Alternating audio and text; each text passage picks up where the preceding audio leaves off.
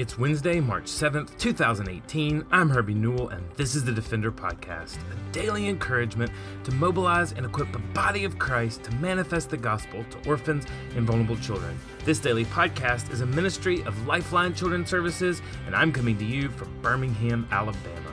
Well, on Wednesday, February twenty-first, two thousand eighteen, William Franklin Graham Junior fell asleep in this life and woke up in the presence of God at the ripe age of ninety-nine. Many people have remarked at the life of Billy Graham and the influence he had and still has on our country and our world. He has potentially preached and spoken the gospel to more people than anyone else who has ever walked the planet. However, behind the legacy of Billy Graham lies two simple stories of discipleship and investing. One man who is teaching some teenage boys who had a heart for discipleship, and another man who is a simple shoe cobbler. Their names were, were not well known, but the fruit of their investment lives on in so many lives for the kingdom of God. And it reminds us that discipleship, if we're focused on it, is what will make a difference for eternity. First, in, in eighteen fifty-six, there was a Sunday school teacher by the name of Edward Kimball.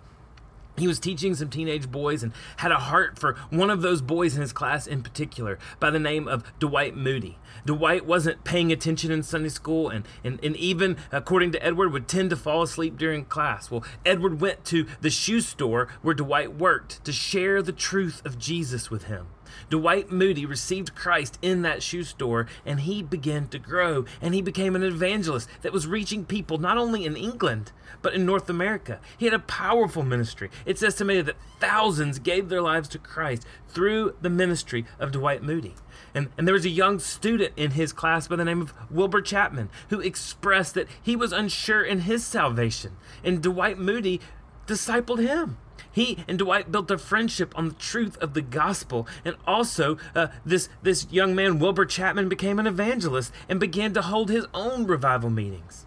Well, at one of Chapman's meetings, uh, a baseball player by the name of Billy Sunday came to Christ through the message that was proclaimed by Wilbur Chapman. Sunday actually led, was led to quit professional baseball, and he joined Wilbur Chapman's evangelistic team.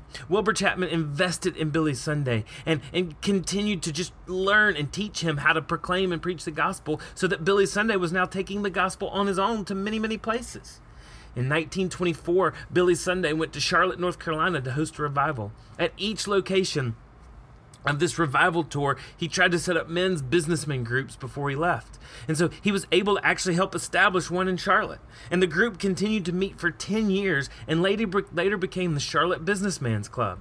Well, the group decided they wanted to have another revival like the one that Billy Sunday had uh, preached ten years ago, so they contacted an evangelist by the name of Mordecai Ham.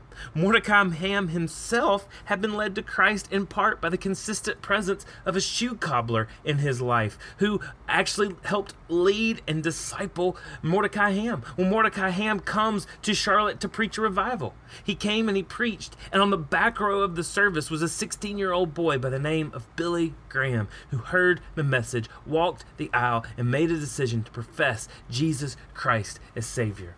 Well, about eighty-four years later, that same Billy Graham spoke to more people about the gospel than anyone else who's lived on the planet. It's estimated that more than one hundred million people in person have heard the words of Billy Graham. And when you add the influence between television, radio, and internet, there's an estimated number that two point two billion people have heard the preaching of Billy Graham.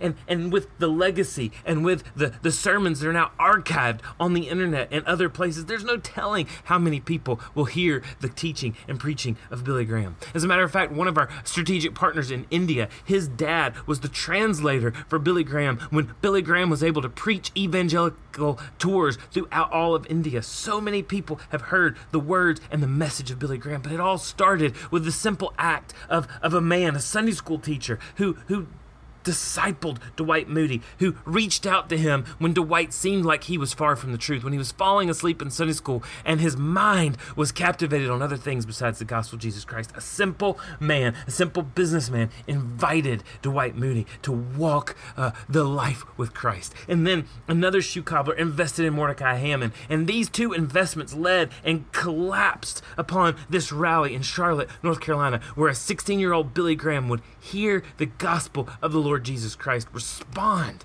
and be led to evangelical crusades that have been uh, uh, the, the result of many coming to professing faith in Christ Jesus. Beloved, discipleship matters. The messy and mundane of life matters. What we do in our homes with our children and how we reach out to others in our sphere of influence, it matters. We may never preach to hundreds. We may never preach to even tens of, of or twenties of people, but we are accountable with what we do with the platform that we have. Jesus called us to make disciples. Paul told Timothy and Titus that the older generation was to teach the younger generation. Most believers desire to be discipled, to be mentored, and to interact with their elders. But beloved, we need to be careful that that pattern is not broken, that we're not more interested in the proclamation to millions and not interested in the proclamation one-on-one, life-on-life, through discipleship in our homes and in our communities and around the world. Uh, the command of Jesus as he as he was about to descend into heaven, where he brings the eleven disciples to Galilee, to the mountain on which he had directed them. And when they saw him, they, they worshiped him. And Jesus said, "All authority in heaven and on earth has been given to me. Go therefore and make disciples of all nations, baptizing them in the name of the Father and the Son and of the Holy Spirit, teaching them to observe all that I have commanded you. And behold, I am with you always to the end of the age." Oh, and then Titus says in Titus two, verses one through eight, it says, "But as for you, teach what accords with sound doctrine. Older men are to be sober-minded, dignified, self-controlled, uh, sound in faith and love and steadfastness. Older women likewise are to be reverent in behavior, not slanderers or slaves to much wine. They are to teach what is good and to train young women to love their husbands and children, to be self-controlled, pure, working at home, kind and submissive to their own husbands, that which the word of God may not be reviled. Likewise, the younger men should be self-controlled. Show yourself in all respects to be a model of good works in your teaching. Show integrity, dignity, and sound speech that cannot be condemned, so that an opponent may not be may be put to shame, having nothing evil to say about us." Oh, the Word of God is uh, just over and over reminding us that we are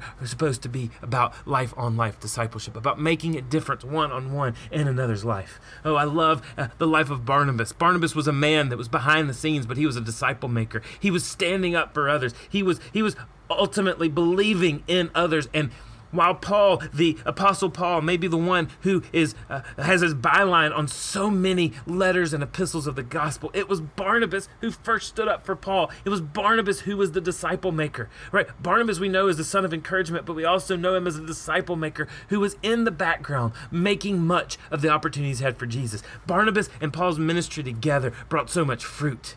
Oh, in Acts chapter nine, verses twenty-six through thirty-one, Paul is, is trying to go to Jerusalem, and he says, "And when he came to Jerusalem, he attempted to join the disciples, but they were all afraid of him." Why? Because he had been breathing threats. He'd been jailing them. He'd been persecuting them. He was holding coats at the stoning of Stephen. They didn't believe he was a disciple. Verse twenty-seven, "But Barnabas took him and brought him to the apostles and declared to them how Paul on the road had seen the Lord, and the Lord had spoken to him, and how at Damascus Paul had preached boldly in the name of Jesus."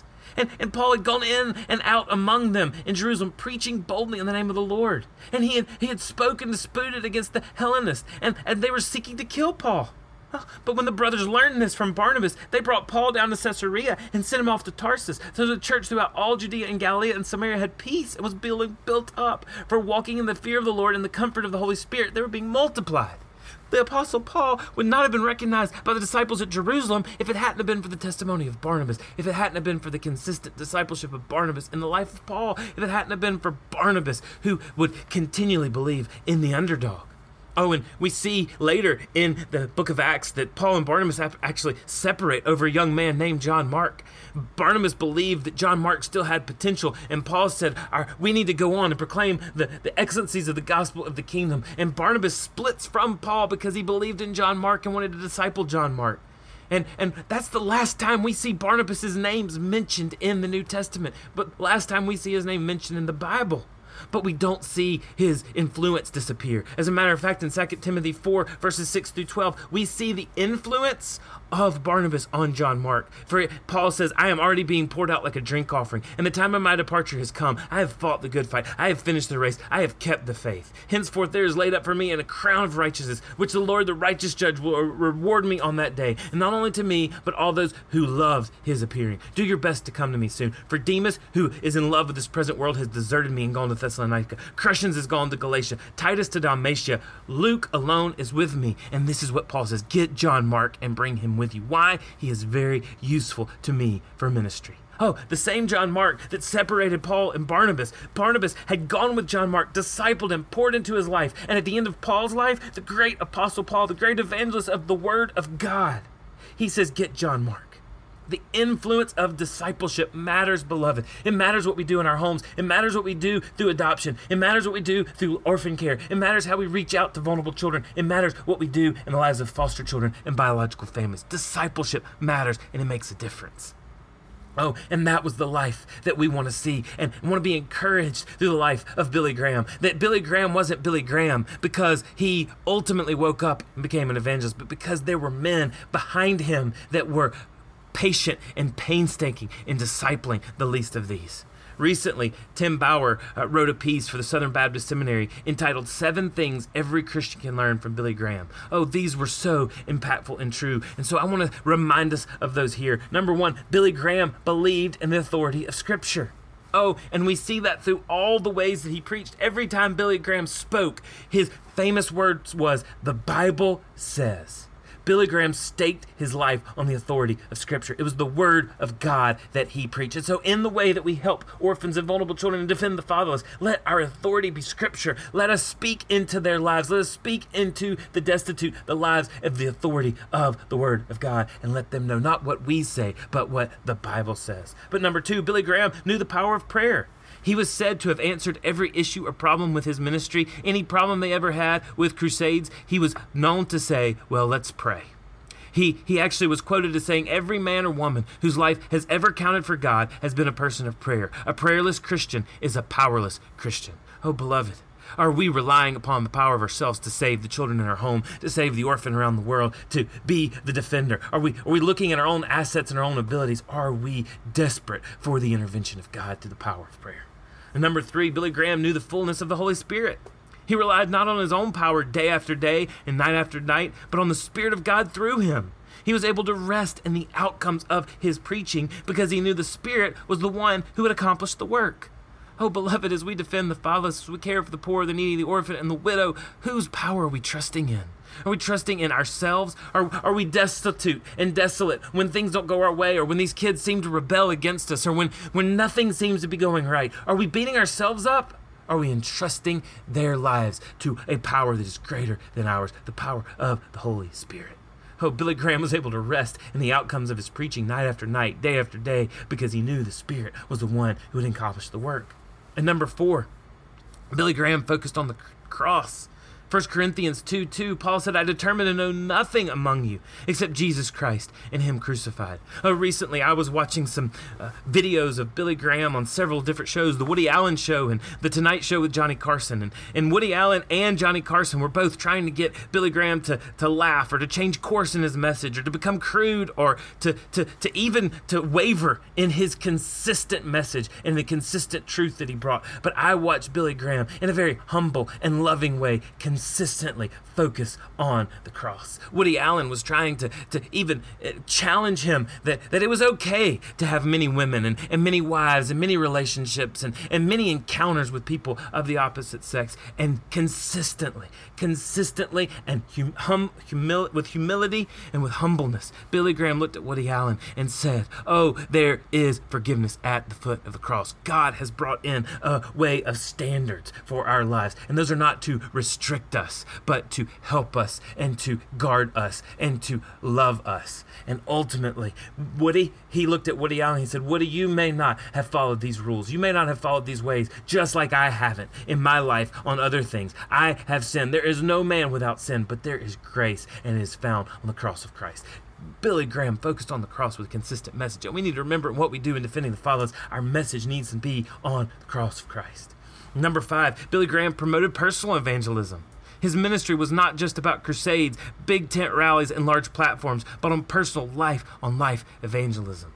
The Billy Graham evangelical ministry was not just about crusades, but it was about teaching men, women, boys, and girls to share their faith holistically and carefully with their neighbors, with their friends, and with their family. Oh, this is not just about preaching the gospel with hundreds and thousands and millions of people. This is about preaching the gospel to our friends, to our neighbors, to those in our home, and to the orphan, the widow, and the vulnerable child. And number six, Billy Graham prepared for the future. He sowed the seed to continue a legacy to those who would come before him.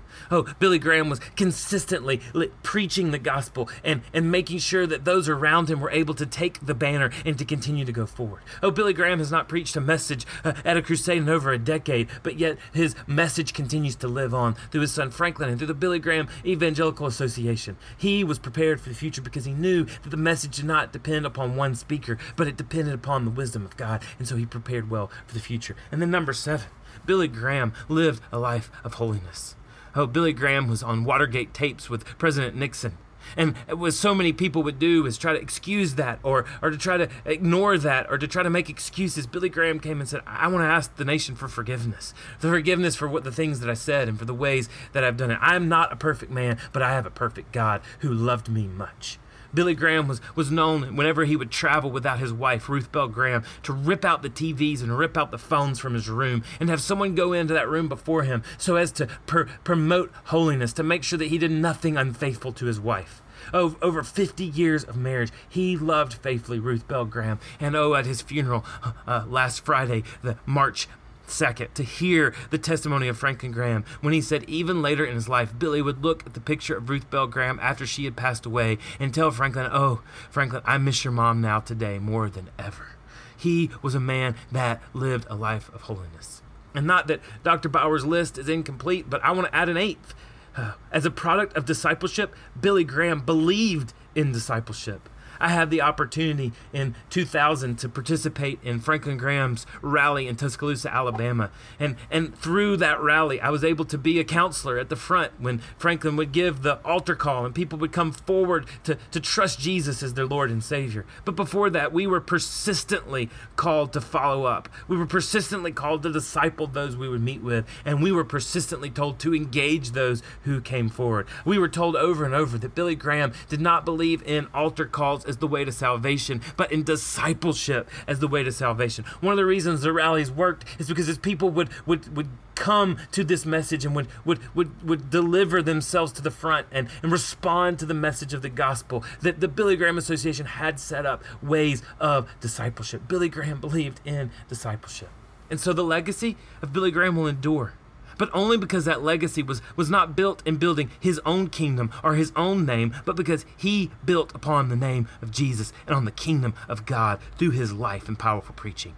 While our names may not endure past our lives, may our lives reflect the glory and proclamation of Christ, so that the legacy of Christ will pour out into the next generation, into the orphan and the vulnerable child, because it is Jesus who will defend the fatherless. So to close today's podcast, in the honor of Billy Graham, who would always give every message with a call to repent and follow Jesus, I look again to the funeral, his funeral on March second, two thousand eighteen. And the third speaker was Ruth Graham, his daughter. And Ruth gave a powerful story. And that story is such a picture of the grace of Jesus Christ. Ruth Graham said she had messed up her life. She had, she had entered into a marriage that was failing, and she was on her second divorce as a single mom. And she remembers that, that after that second divorce, after her mom and dad had told her not to marry that man, after her brothers and sisters had told her not to marry that man, having to go home and face Billy Graham. And she Told, told the story at the funeral of winding up the mountain to their home, and and, and obviously a day before cell phones and internet and, and, and smartphones, and there at the foot of the driveway was her dad waiting on her. And she said her dad had that, that traditional stoic Billy Graham face, and she didn't know if she'd be in trouble, she didn't know what if she would find rebuke, and she didn't know if she'd find love. And as she got out of the car, she walked up to Billy Graham, and he wrapped his arms around her. And the testimony of Ruth Graham at Billy Graham's funeral, she said, my dad wrapped his arms around me and said, I love you, welcome home, you are always welcome here. And so, beloved sinner, know that there is no way that you can sin your way out of the kingdom of God. Jesus, through his cross of Christ, is beckoning us to come and to follow him. Place your life in Christ. Place your faith in Christ. Oh, beloved sinner, there is grace found only in Christ alone, through faith alone, at the foot of the cross. And so we beseech you, you cannot begin to defend the fatherless until you have first been defended by Christ and his cross. Thanks for listening to the Defender Podcast. For more information or to connect with me, please visit Herbie Newell dot com. To partner with Lifeline, visit Lifeline Child dot org. Follow us on Twitter, Instagram, or Facebook by searching for Lifeline Child. You can email us directly at info at Lifeline Child dot org. Beloved, will you allow God to use the gospel to you to impact the life of a child? Please contact us because we are here to defend the fatherless. We'll see you again next week for the Defender Podcast.